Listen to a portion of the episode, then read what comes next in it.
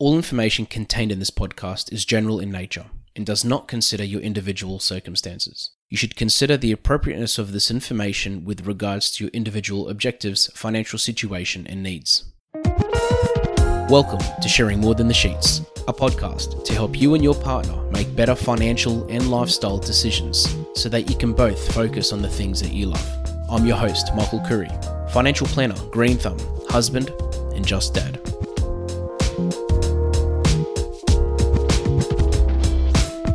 As a financial advisor, one of the top questions I get is where should I invest my money? How do I invest? A share's good.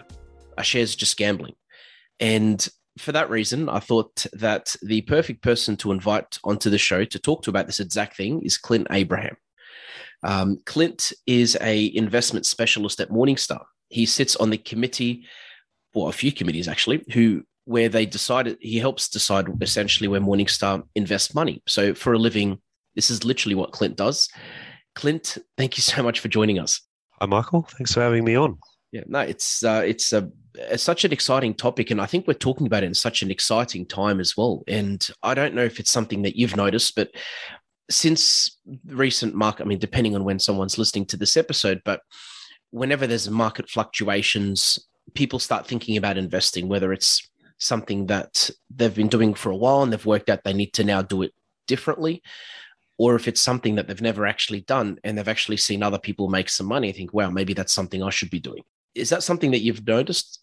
Uh, yes, definitely. And, and I think the thing that's worth highlighting just at the moment is that with this period of COVID uncertainty, we've seen some extraordinary movements in share markets. So, when share markets first fell around the time when COVID was declared a, a global pandemic, the, the major share markets fell between 30 and 35%, which is a really significant fall. Uh, but since that time, we've had a remarkable recovery. We've recovered those losses and we've gone on to make some very new significant uh, highs from that level. So uh, it has been a fascinating time in, in financial markets for sure.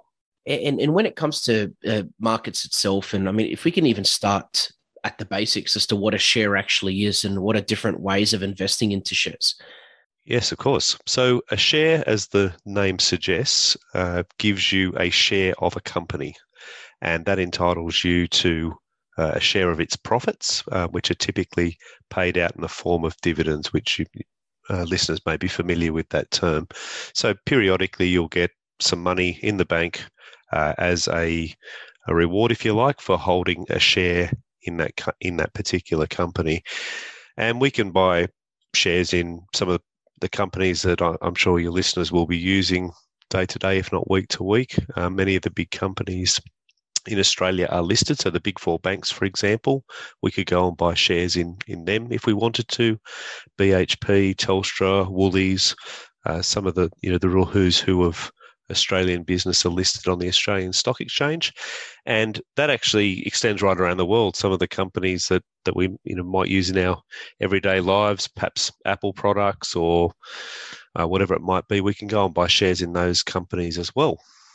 So uh, it it really does open up an enormous opportunity for us as investors because when we buy into these companies, we are doing so on the expectation that they're good companies and they're going to continue to grow and, and pay us dividends over time and, and obviously help us to achieve our longer term goals as investors. We can invest either by buying individual shares like I just described. So we could effectively go to the ASX via a website, online trading, or what have you, and we could engage. Uh, and we could, excuse me, we could buy uh, a, an individual share in that company with a minimum of $500 invested. But what we can also do as investors is we can either invest in a managed fund. So, again, listeners may be familiar with this term. It's effectively where a fund manager will buy a bunch of a bunch of shares on your behalf in different companies. So if I stay with my example that we were just talking about before, we could perhaps buy into a fund that in turn will buy Commonwealth Bank or BHP or Telstra or whatever it might be. And so that's a, a really effective way of investing because it means that we can get investments across many different companies uh, and potentially we can have a, a, professional fund manager look after that on our behalf. Now, the other term that in, uh, your listeners may have heard of is an exchange traded fund. So that's like a managed fund, but it's listed. So with just by buying one security, we can get access to a whole range of investments. Oh, sorry, underlying securities, whatever they may be. Again, they might be those same companies that I mentioned before, they, they could be something different. So there's quite a, a number of ways that we can look to invest. And again, uh, a lot will come down to individual preference and individual circumstances, what investors are trying to achieve. And uh, as well as that, I mean, if, for those that haven't heard of Morningstar, um, could you briefly just explain who Morningstar actually are? Because um, uh, you know they're a they're a fund manager and they're also a, a research house. Very much so. Morningstar's a, a, a very significant uh, independent financial research data. Uh, we we do a lot of uh, investment software, as you touched on. We're also manage money, which is the part of the group that I represent today.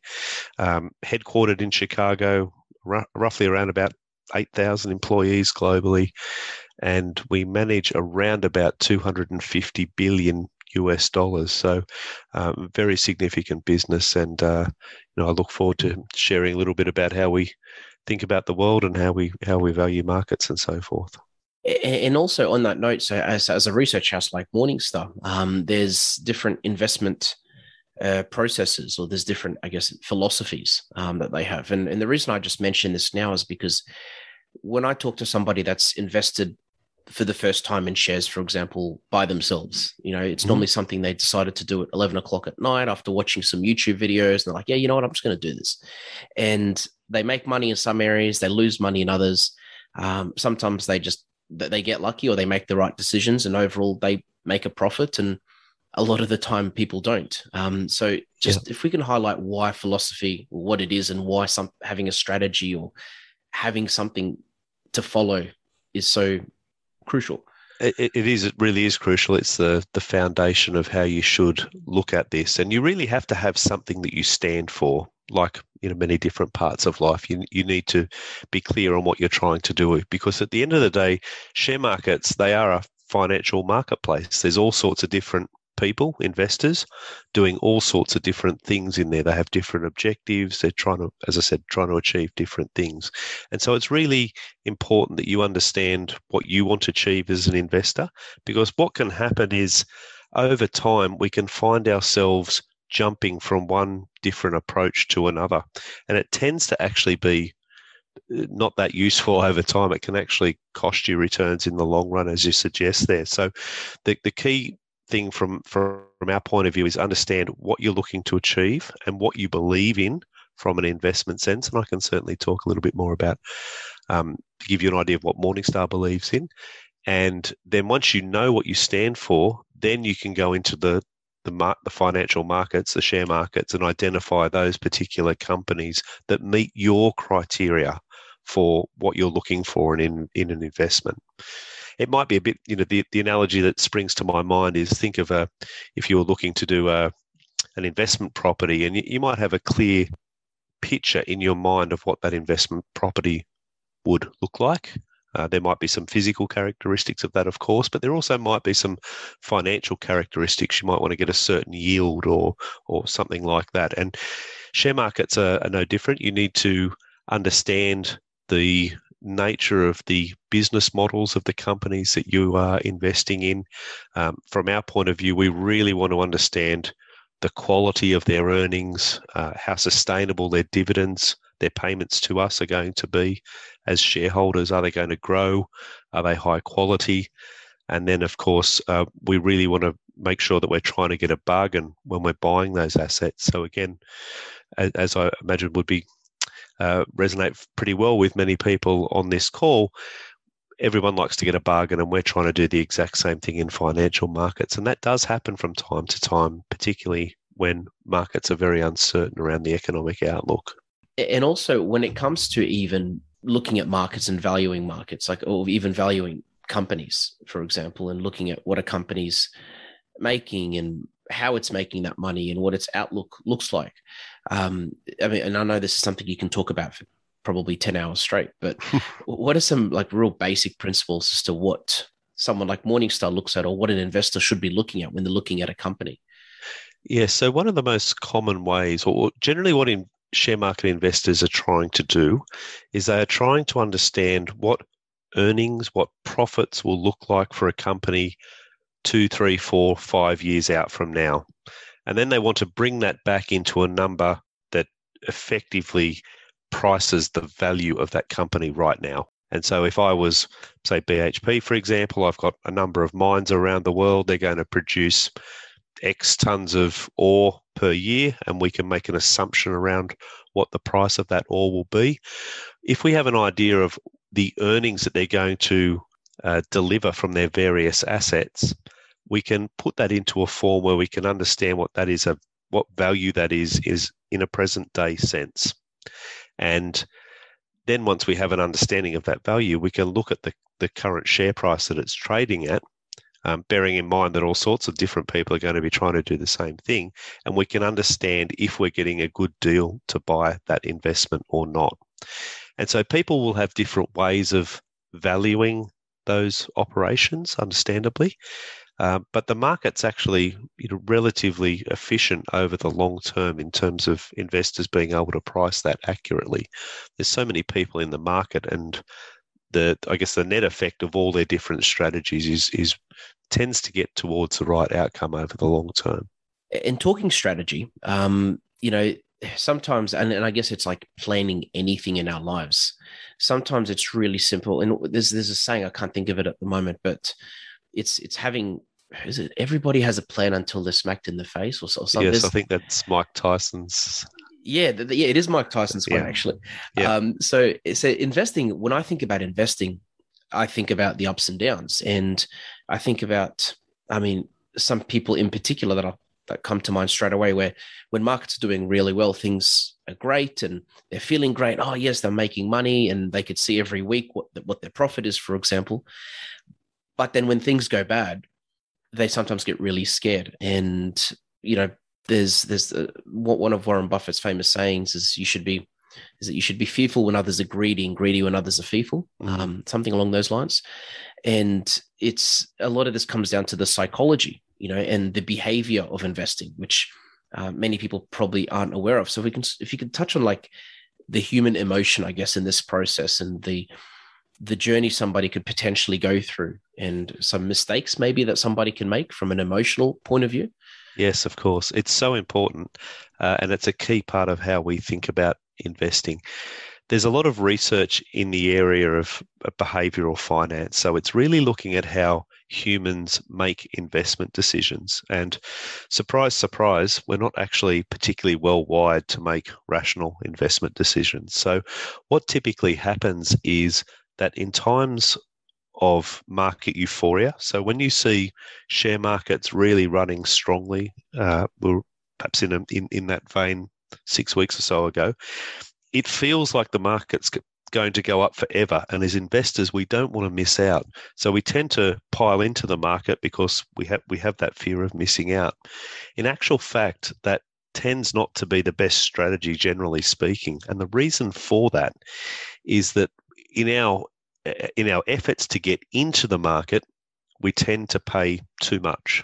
And again, if I can give you an example that may resonate with with your listeners, imagine you're at an auction and there's 10 or 20 different parties that are all bidding and the, the residential property market's running really hot. Well, what typically happens is you get a lot of people and you end up in a bidding war and you end up spending much more than what you might have been prepared to or what you thought you were prepared to pay when you actually arrived at the auction. And it's really that idea that emotions can grip us. And when we when that happens, we don't always behave rationally. Now, of course, the same thing happens in reverse in times of great uncertainty. And I could use the, the recent uh, March 2020 COVID sell off that I, I touched on before as an example. COVID has just been declared a global pandemic. It is really uncertain. Uh, the, the the footage that we're seeing on TV, what we're reading in the paper, uh, it's very very worrying, and there's a lot of uncertainty around now. In an investment sense, typically what happens is that humans don't like anxiety.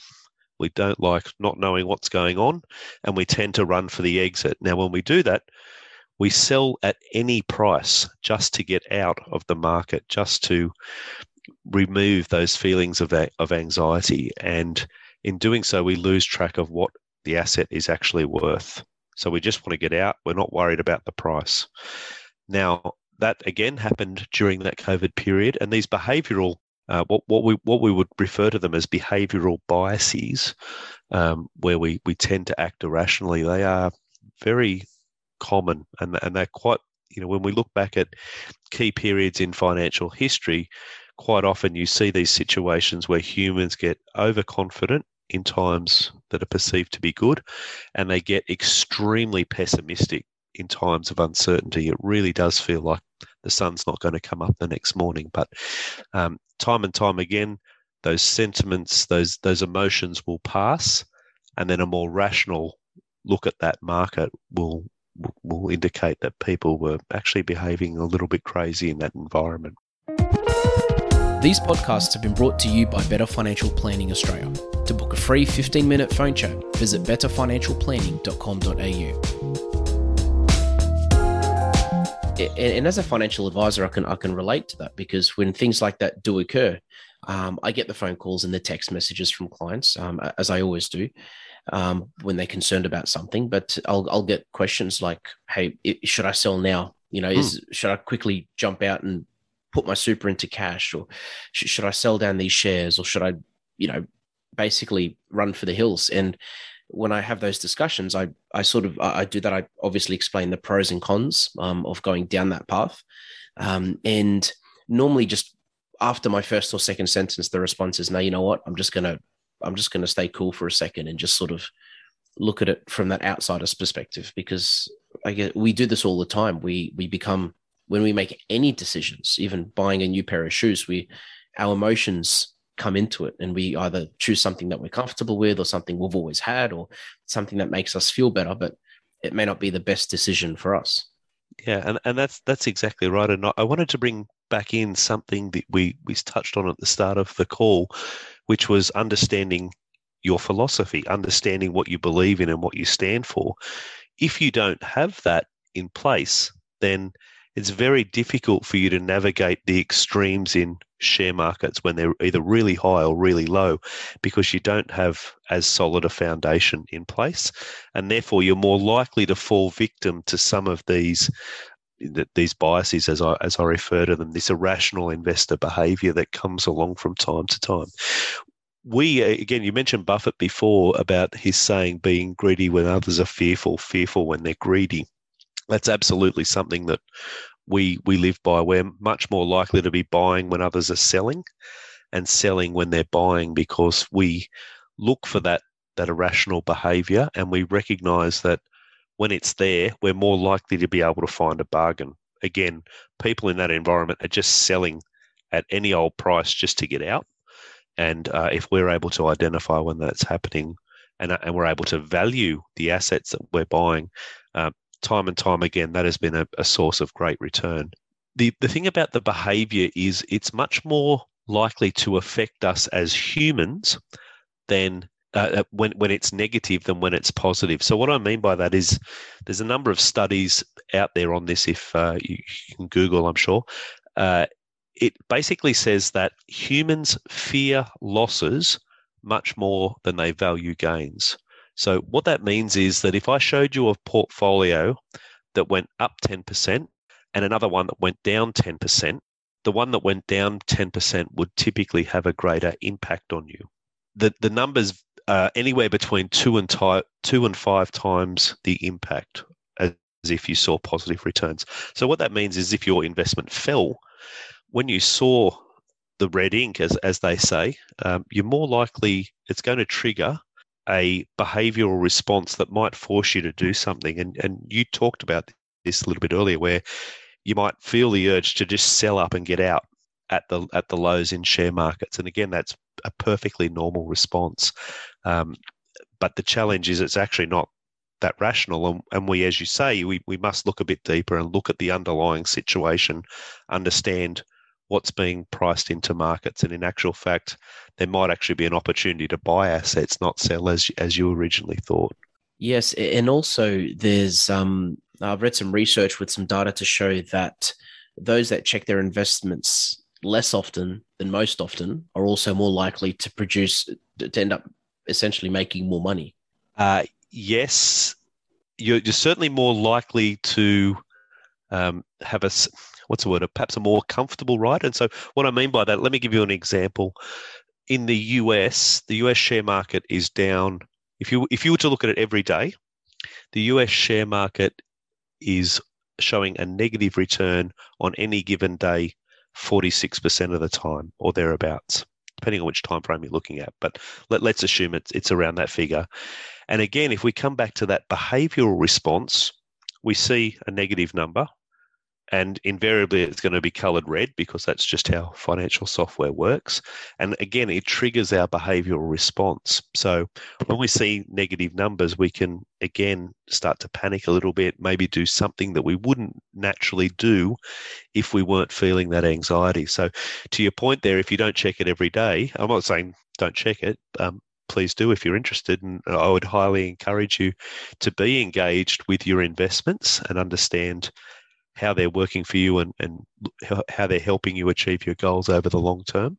Um, but there's a balance. And what you can probably see here as I'm talking is that if you're looking at it every day, uh, if you're really, you know, you're not clear on what you're trying to achieve, it's very easy to f- have this feeling that you're on a roller coaster, and and that's not that's not pleasant, and it's certainly not the the way to get the the most out of share markets, in my opinion, anyway and and also let's let's say somebody has decided to to invest into into say managed funds that they don't mm-hmm. they've worked out they don't want shares because they feel like they probably wouldn't know where to start. They wouldn't know what decisions to make. Um, they probably don't have the time to sit there spending hours a day or hours a week looking at share markets and keeping their eye on it. And they decide to essentially pay a fund manager to do it for them.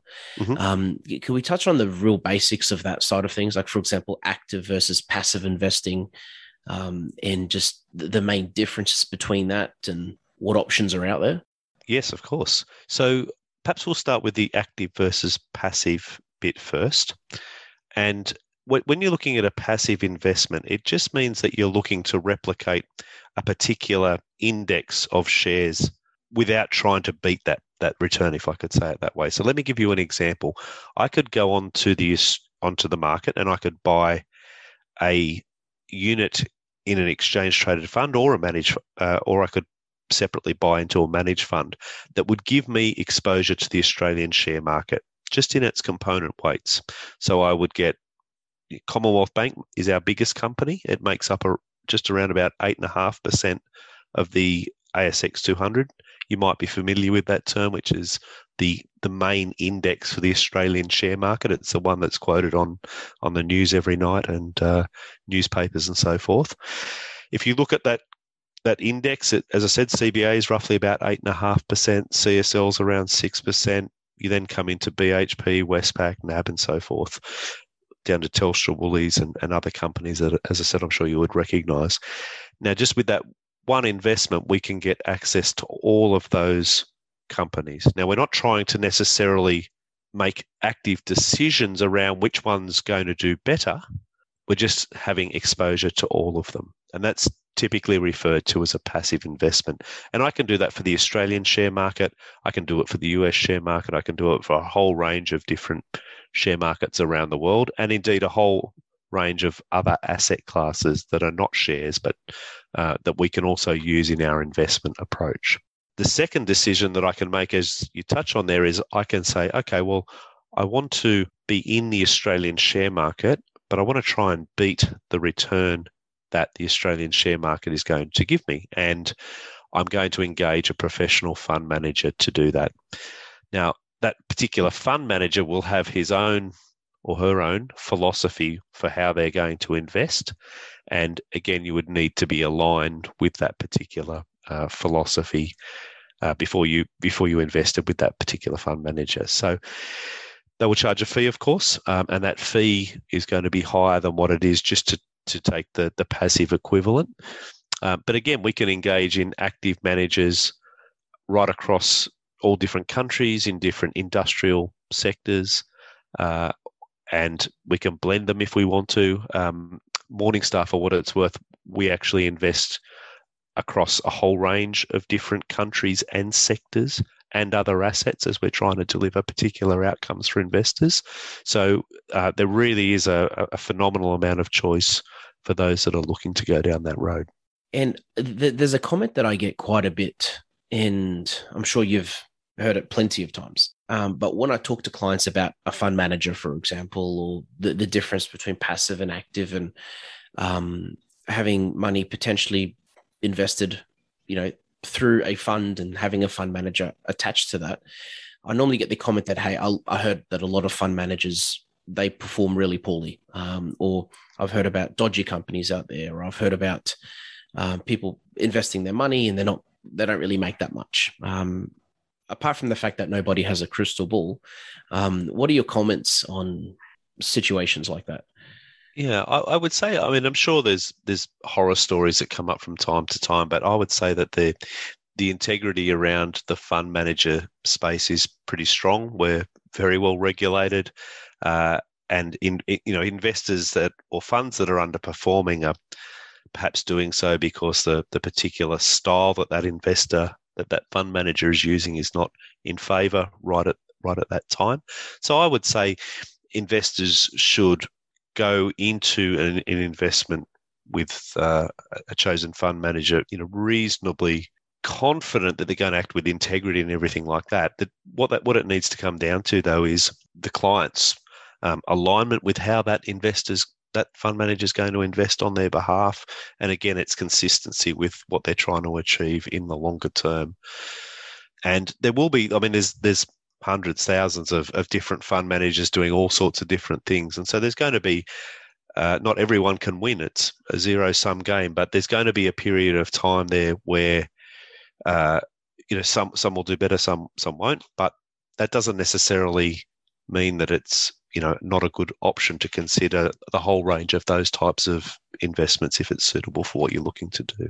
And and I think the main message that I would give on that topic as well is to talk to a financial advisor because as an as an advisor, it's our job to to look at these funds and um, look at what their philosophy is and how they're performing and why they're performing in that way, and to align that to a client's goals. You know, and and essentially, this is what we do for a living.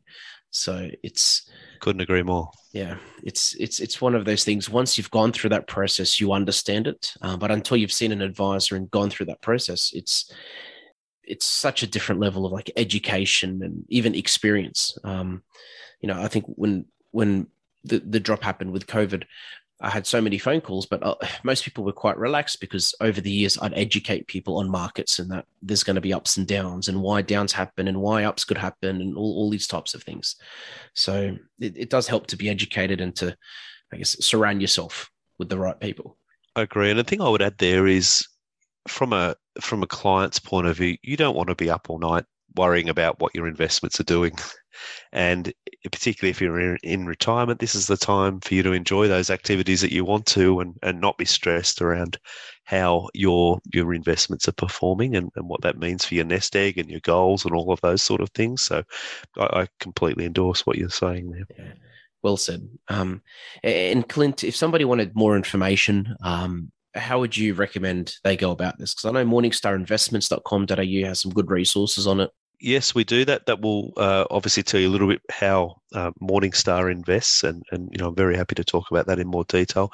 But the other thing that you may like to consider is the ASX, which is the local stock exchange, the Australian Stock Exchange. Yes, um, they have a very helpful investor education section and you can even do a number of courses there and, and just get familiar with the basics around investing and some of the things that you might like to look for when you're choosing the investments that are suitable for you. So I would recommend um, use that in the first instance, and then um, it's it's one of those things. Once you scratch the surface, uh, it leads you off into a you know ama- amazing path of discovery. It does, and and I think it'll also give people that have never done something like this before a bit of a taste as to what's involved and they'll sort of normally they'll either work out whether they want to continue to educate themselves and pursue this type of investing or if they want to just call an advisor or someone else to help them out because it isn't for everyone. It's it's like anything. It's like if I wanted to start building tables, and I could do all the research in the world, but if it's not for me, and if it's not something I'm good at, then I shouldn't do it. Yeah, and that, and that's right. And, and the challenge with investments is that it's very time consuming. it's my full time job, and so sometimes people will approach it with an interest, but just find it becomes you know quite consuming. And as I said, Morningstar's a, a massive company. I'm one of a hundred that's working on client portfolios all the time. So we have enormous reach and scale. Um, and not everyone's going to have access to those resources. Now, that doesn't mean you you can't and you shouldn't be interested in your investments. I would highly encourage you to to to be interested and to learn about how your money's invested. Um, but uh, again, if it's becoming too much time, taking up too much time, then then definitely look to see how you might balance that time better. Yes. And um, Clint, um, with all our episodes, I like to finish off with a dad joke. Oh yes. Um, so, uh, do you have children? Are you a dad? I do. Yeah. So, oh, you'd be all over it then. No, I'm So- not. okay. Well, um, what do you call a baguette at the zoo? I don't know. Uh, bred in captivity. Oh my god. I know. This is actually from a dad joke book that my son got me two weeks ago. It's called the Little Book of Dad Jokes. So it's it's actually not bad. So it's That's that's actually not bad. That's quite clever. yeah. Um, Clint, thank you so much for your time. I really appreciate it. Um, and I hope whoever's listening to this has learnt a lot um, or learnt something about investing and should hopefully help them to make a bit more of an informed decision when they think of, you know, putting their money somewhere in the future. So thank you for having me. It's a pleasure. Thanks for joining us on Sharing More Than the Sheets. Please make sure you subscribe to be updated with future episode releases. And feel free to share this episode with any friends or family that you think it might benefit. Please visit us at sharingmorethanthesheets.com.au to submit questions or requests for future podcast topics. These podcasts have been brought to you by Better Financial Planning Australia. To book a 15 minute phone chat, visit betterfinancialplanning.com.au.